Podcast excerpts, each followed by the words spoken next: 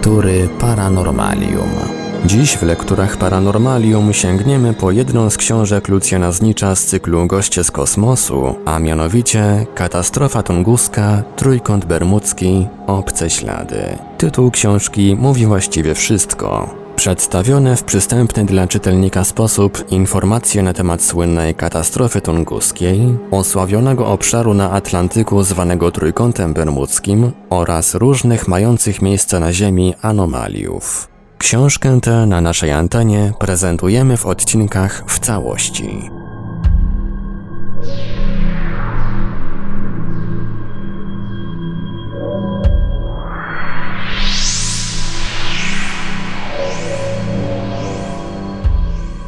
140 lat dłubania w trąbie. Minąłbym się jednak z prawdą, gdybym twierdził, że do niczego dotychczas w tych badaniach nie doszliśmy. Przynajmniej podstawowe zasady budowy trąby powietrznej znamy dosyć dobrze. Cały siejący śmierć i zniszczenie lej utworzony jest z krążących po spirali z niesamowitą prędkością do 300 metrów na sekundę cząstek powietrza. Przy czym, rzecz charakterystyczna, o ile po zewnętrznej ściance leja powietrze w toku obrotów wspina się ku górze, o tyle powierzchnię wewnętrzną leja stanowi powietrze spadające z nie mniejszą siłą po spirali w dół. Dzięki takiej budowie trąby wywołuje ona równocześnie dwa przeciwstawne skutki. Podczas gdy zewnętrzna warstwa leja niszczy przedmioty i strzępy ich unosi aż do towarzyszącej trąbie czarnej chmury, jego warstwa wewnętrzna te same odłamki rozpędza stopniowo po spirali w dół, aby, gdy osiągną już nieprawdopodobną wręcz prędkość, wbić je w ziemię, przebić nimi pnie drzew czy wtłoczyć w ściany domów. Naukowiec radziecki dr Szczerbinin zwraca ponadto uwagę na dwa bardzo charakterystyczne objawy nierozłącznie towarzyszące trąbie powietrznej. Zawsze pojawiającą się przed jej powstaniem czarną burzową chmurę i niezmiernie wysoką aktywność elektryczną samego leja. Jest rzeczą ciekawą, że czarna chmura poprzedza trąbę nie tylko w wypadku burzowego jej pochodzenia, ale nawet wówczas, gdy kataklizm ten zostaje wywołany przez samego człowieka, na przykład rozległe pożary lasów lub pól naftowych. Jeśli zaś chodzi o aktywność elektryczną wewnątrz obracającego się leja, to istnieje na ten temat wiele sprawozdań świadków kataklizmu, którzy obserwowali niemal nieprzerwany blask błyskawic przelatujących zygzakami z jednej ścianki trąby na drugą i czuli silny zapach ozonu i dwutlenku azotu, obu gazów, jak wiadomo, powstających w momencie silnych wyładowań elektrycznych w atmosferze. Ale na tym, niestety, nasza bezwzględna wiedza na temat trąb powietrznych już się kończy. Bo o ile jeszcze coś niecoś wiemy na temat ich budowy, o tyle przyczyny ich powstawania i mechanizm działania są już dla nas jedną wielką niewiadomą. Po dokładnej ocenie wszystkich faktów doszedłem do wniosku, że trąba powietrzna jest wynikiem działania prądu wywołanego przez elektryzację powietrza. Oświadczył jeszcze w roku 1837 uczony amerykański Hale. W pewnym sensie zastępuje ona bardziej znane sposoby wyładowań między Ziemią a chmurami, które nazywamy piorunami. Wszystko wskazuje na to, że trąba powietrzna nie jest niczym innym jak tylko przewodnikiem, który stanowi kanał nieprzerwanego wyładowania elektrycznego. Poparł go natychmiast trzy lata później znany francuski fizyk i meteorolog Peltier. Hipoteza ta jednak została zapomniana i przez ponad 100 lat szukano innych wytłumaczeń. Najprostsze z nich to założenie, że trąba powstaje w wyniku zwykłej różnicy temperatur pomiędzy nadziemną warstwą powietrza a wyższymi rejonami atmosfery. Jednakże, gdy naukowiec amerykański Vonnegut spróbował hipotezę tę zweryfikować matematycznie, okazało się, że aby powietrze osiągnęło w ściankach leja prędkości zbliżone do dźwięku, różnice temperatur muszą osiągnąć rząd setek stopni Celsjusza, a takie warunki powstają w bardzo rzadkich wypadkach, wybuchy wulkanów, gigantyczne pożary, o wiele rzadszych od pojawiania się trąb powietrznych. Następnie meteorologowie Brandt, Abdullah i Michajłow wysunęli więc koncepcję tworzenia się trąb powietrznych na skutek przypadkowego powstawania ruchu obrotowego dużych mas powietrza. Ten okrężny prąd, według trójki autorów, zniża się następnie ku Ziemi, a ponieważ w miarę obniżania zwęża się jego promień, w momencie gdy osiąga on powierzchnię Ziemi, stanowi wąski, ale obracający się z niezmierną prędkością powietrzny lej. Hipoteza ta przeszła wprawdzie szczęśliwie wszystkie weryfikacje teoretyczne, rozbiła się jednak na zaobserwowanych faktach. Taki wirujący lej powietrzny składa się bowiem z prądów stępujących. Potrafią one wprawdzie dokładnie zniszczyć wszystko na Ziemi, ale nie są w stanie cokolwiek z tej Ziemi wessać ku górze i przenieść na odległość kilometrów.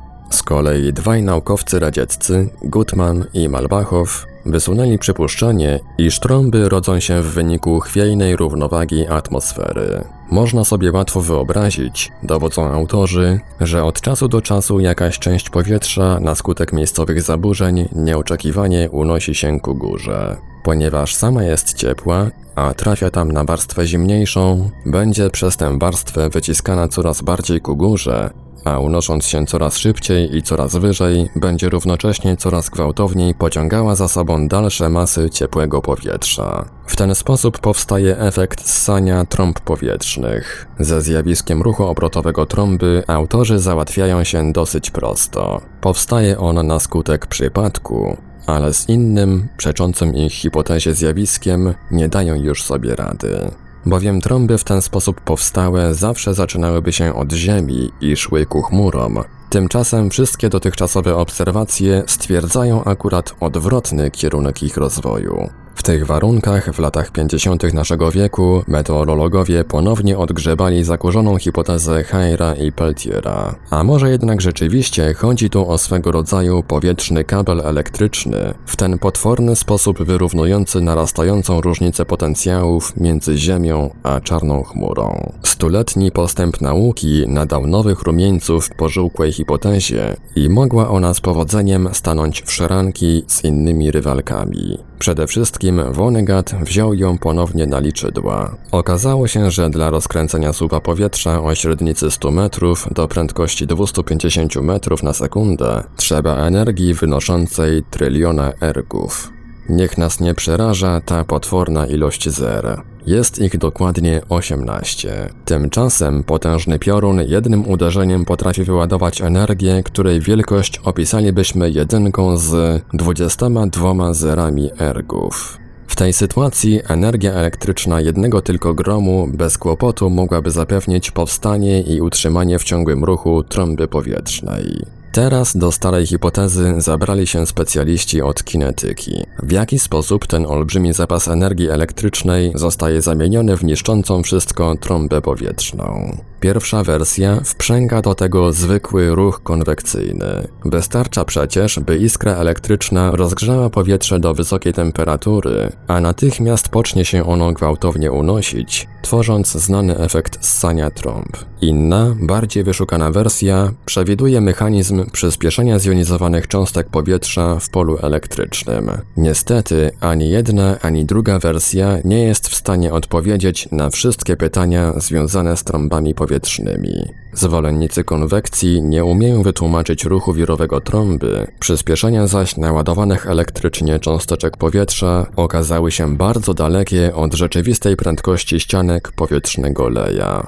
W tej sytuacji powstała jeszcze jedna, najnowsza wersja najstarszej hipotezy elektrycznej, tak zwana magnetohydrodynamiczna. Jest ona oparta na znanym w fizyce zjawisku, iż dwa przedmioty elektryczne, po których idzie prąd w jednym kierunku, przyciągają się wzajemnie. Jeżeli założymy, że przeciwległe ścianki leja trąby powietrznej są takimi przewodnikami, mówią twórcy tej wersji, to w miejscu, gdzie są one do siebie bardzo zbliżone, ich wzajemne przyciąganie wywiera silny efekt ssania, który w miarę posuwania się ku górze, a więc oddalania się ścianek od siebie, stopniowo maleje, aż w końcu zanika zupełnie, w wyniku czego porwane z ziemi przedmioty ponownie na nią spadają.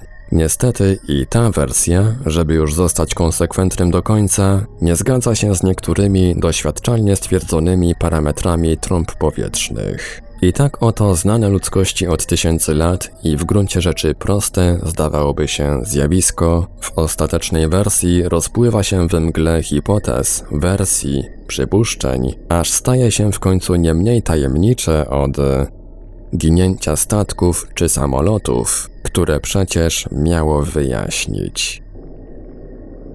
Między trąbą a antytrąbą.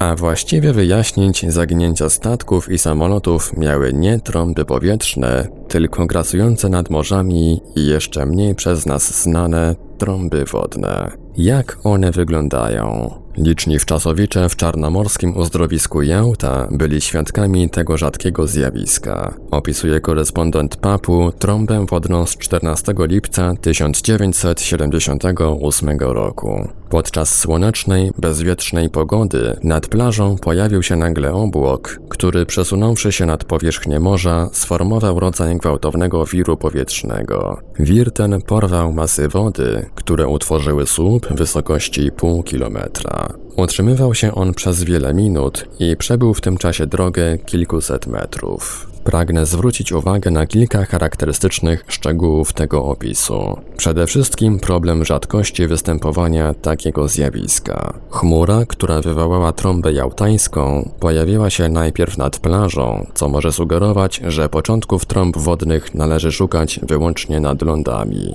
Jednakże wcale tak nie jest. Dysponuje także innym opisem trąby wodnej, obserwowanej w Soczi 11 września 1975 roku, w którym autor, geograf Najschuler, wyraźnie podaje, iż ciemna chmura macierzysta pojawiła się nad wodą, po czym wysunął się z niej ku wodzie lej trąby i począł ją szybko wsysać do chmury. A jeżeli teraz założymy, że częstotliwość występowania trąb w pewnych szerokościach geograficznych jest proporcjonalna do powierzchni obszarów, na których występują, wówczas okaże się, że trąby wodne nie tyle są zjawiskiem rzadkim, co rzadko przez ludzi obserwowanym. Drugą cechą, na którą chciałem zwrócić uwagę, jest niewiarygodna wręcz wysokość słupa wody pół kilometra. Wszystkie relacje o niszczycielskim działaniu trąb powietrznych mówią, iż porwane przez nie przedmioty lub osoby przenoszone były na wysokości zaledwie kilkunastu metrów nad ziemią. Sam miałem zresztą okazję obserwować to ciekawe zjawisko 1 lipca 1976 roku w pobliżu osiedla Dawan Catak na pustyni Gobi w Mongolii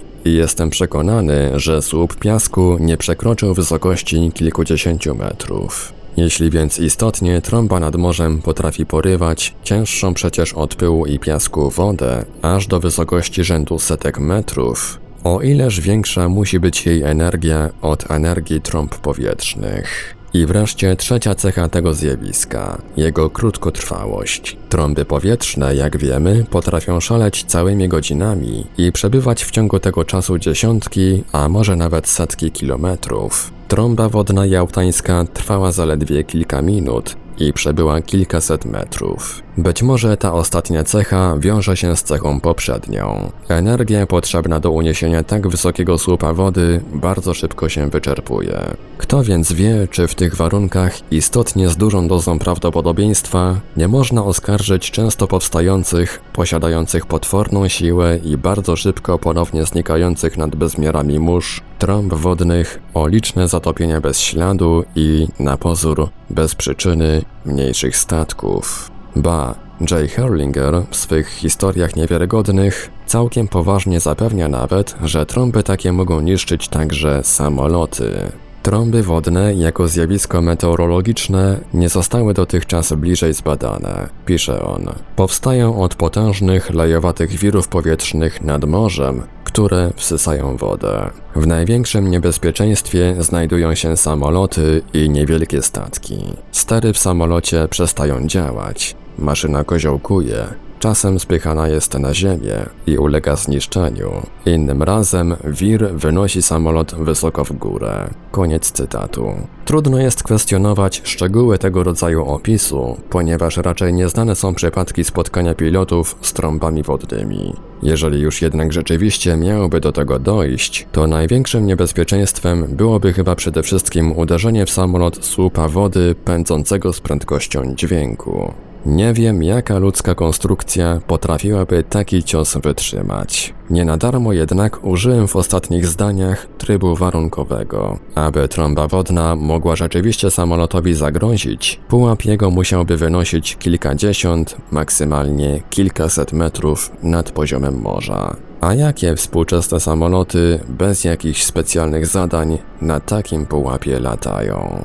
By jakoś wybrnąć z tego ślepego zaułka, radziecki zwolennik hipotezy niszczenia samolotów przez trąby, sam zresztą były nawigator lotniczy, odznaczony tytułem bohatera Związku Radzieckiego, Pozdniakow, wysunął koncepcję jeszcze bardziej problematycznej od trąby wodnej, tak zwanej antytrąby. Jest to według autora powstający w szczególnych warunkach meteorologicznych spiralny wir powietrzno-wodny, którego kierunek ssania nie prowadzi ku górze, lecz ku dołowi.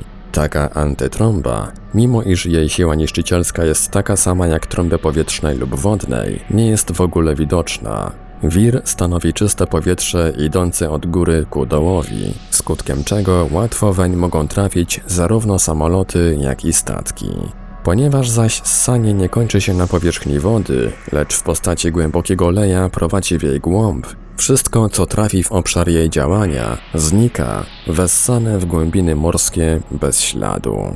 Hipoteza ta, jak widzimy, potrafi skutecznie wytłumaczyć większość tajemniczych katastrof, zarówno morskich, jak i lotniczych, po których nie udało się znaleźć żadnych śladów. I na niej można by przegląd wszystkich hipotez zakończyć, gdyby nie jedyna jej wada. Nikt nigdy nie spotkał się jeszcze z taką antytrąbą i nie mamy, jak na razie, najmniejszej przesłanki do podejrzenia, że takie antytrąby w ogóle istnieją.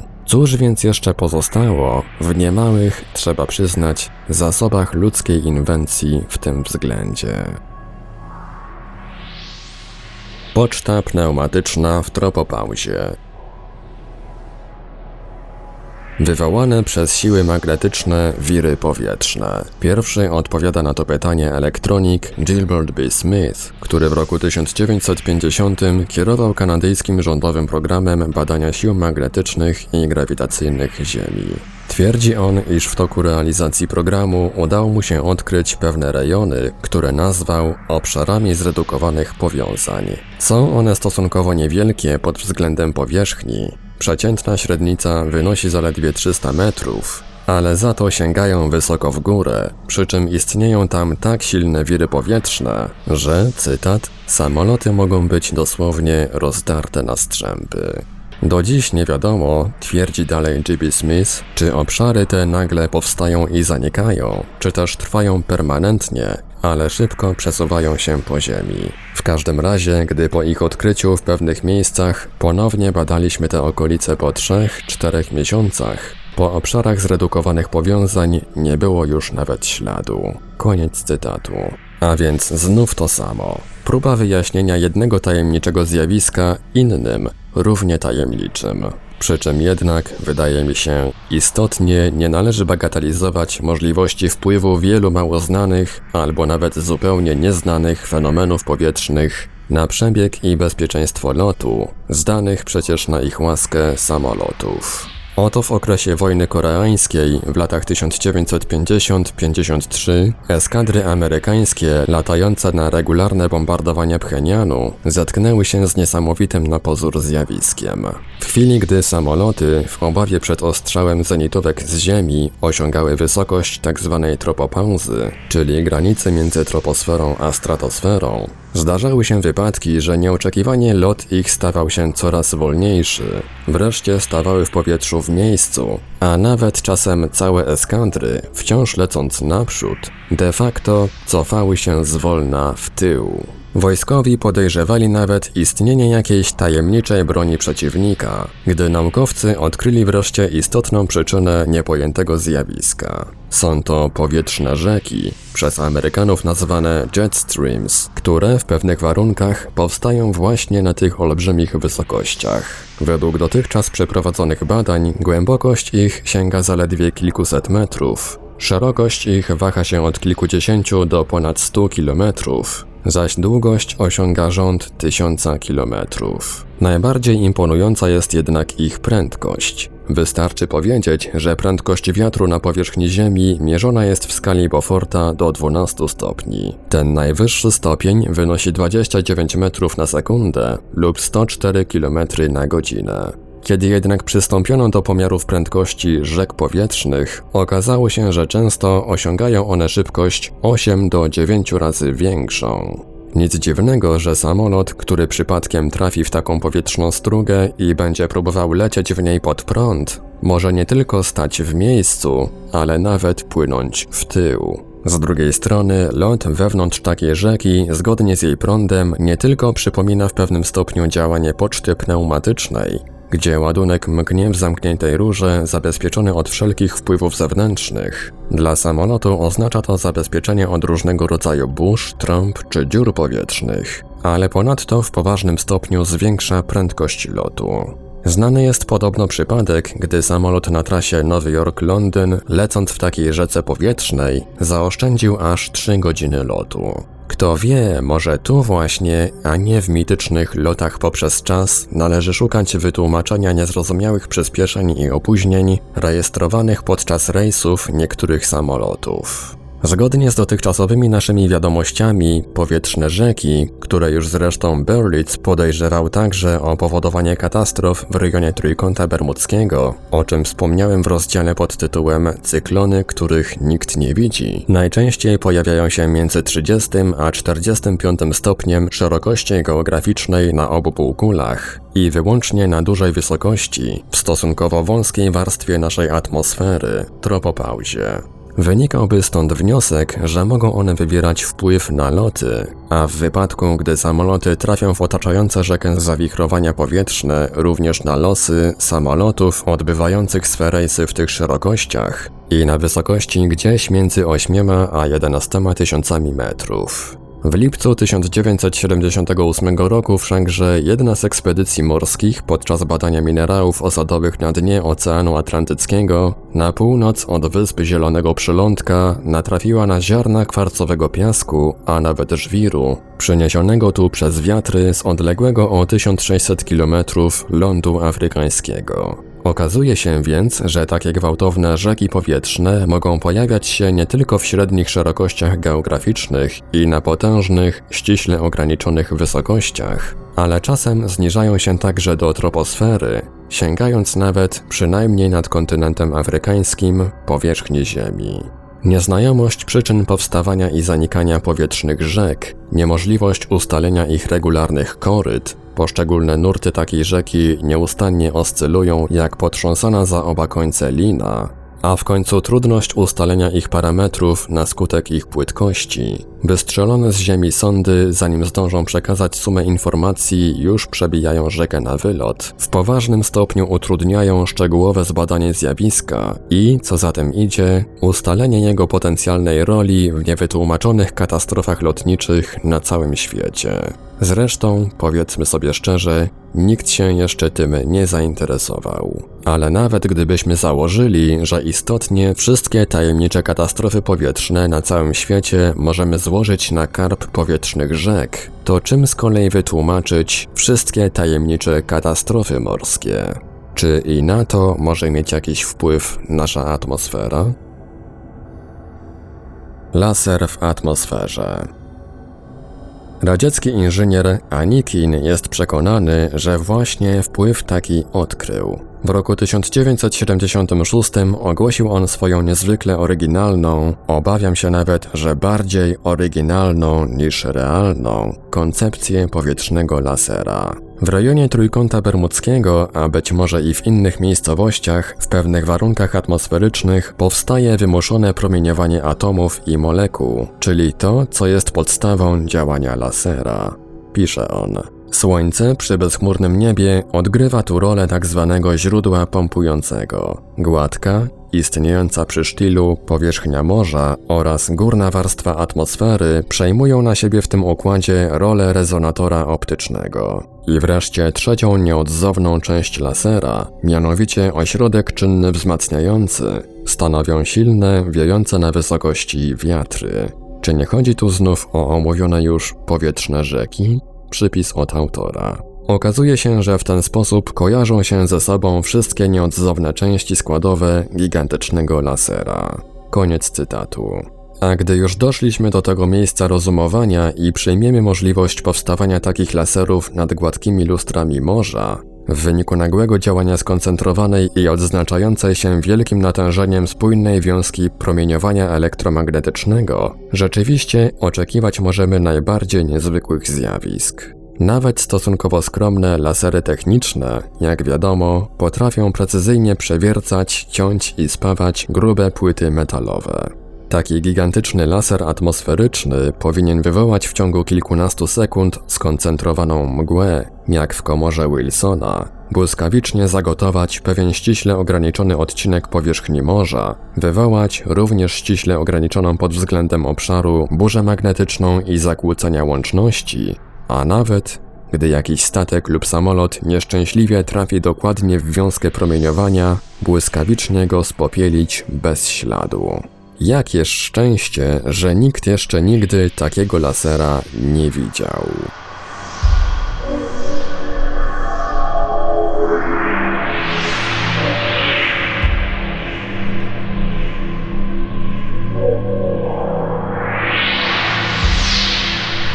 Radiu Paranormalium zaprezentowaliśmy fragment książki Lucjana Znicza Katastrofa Tunguska, Trójkąt Bermudzki, Obce Ślady. Dalszy ciąg w kolejnym odcinku Lektur Paranormalium. Archiwalne odcinki Lektur Paranormalium znajdziesz do pobrania w archiwum naszego radia na stronie www.paranormalium.pl.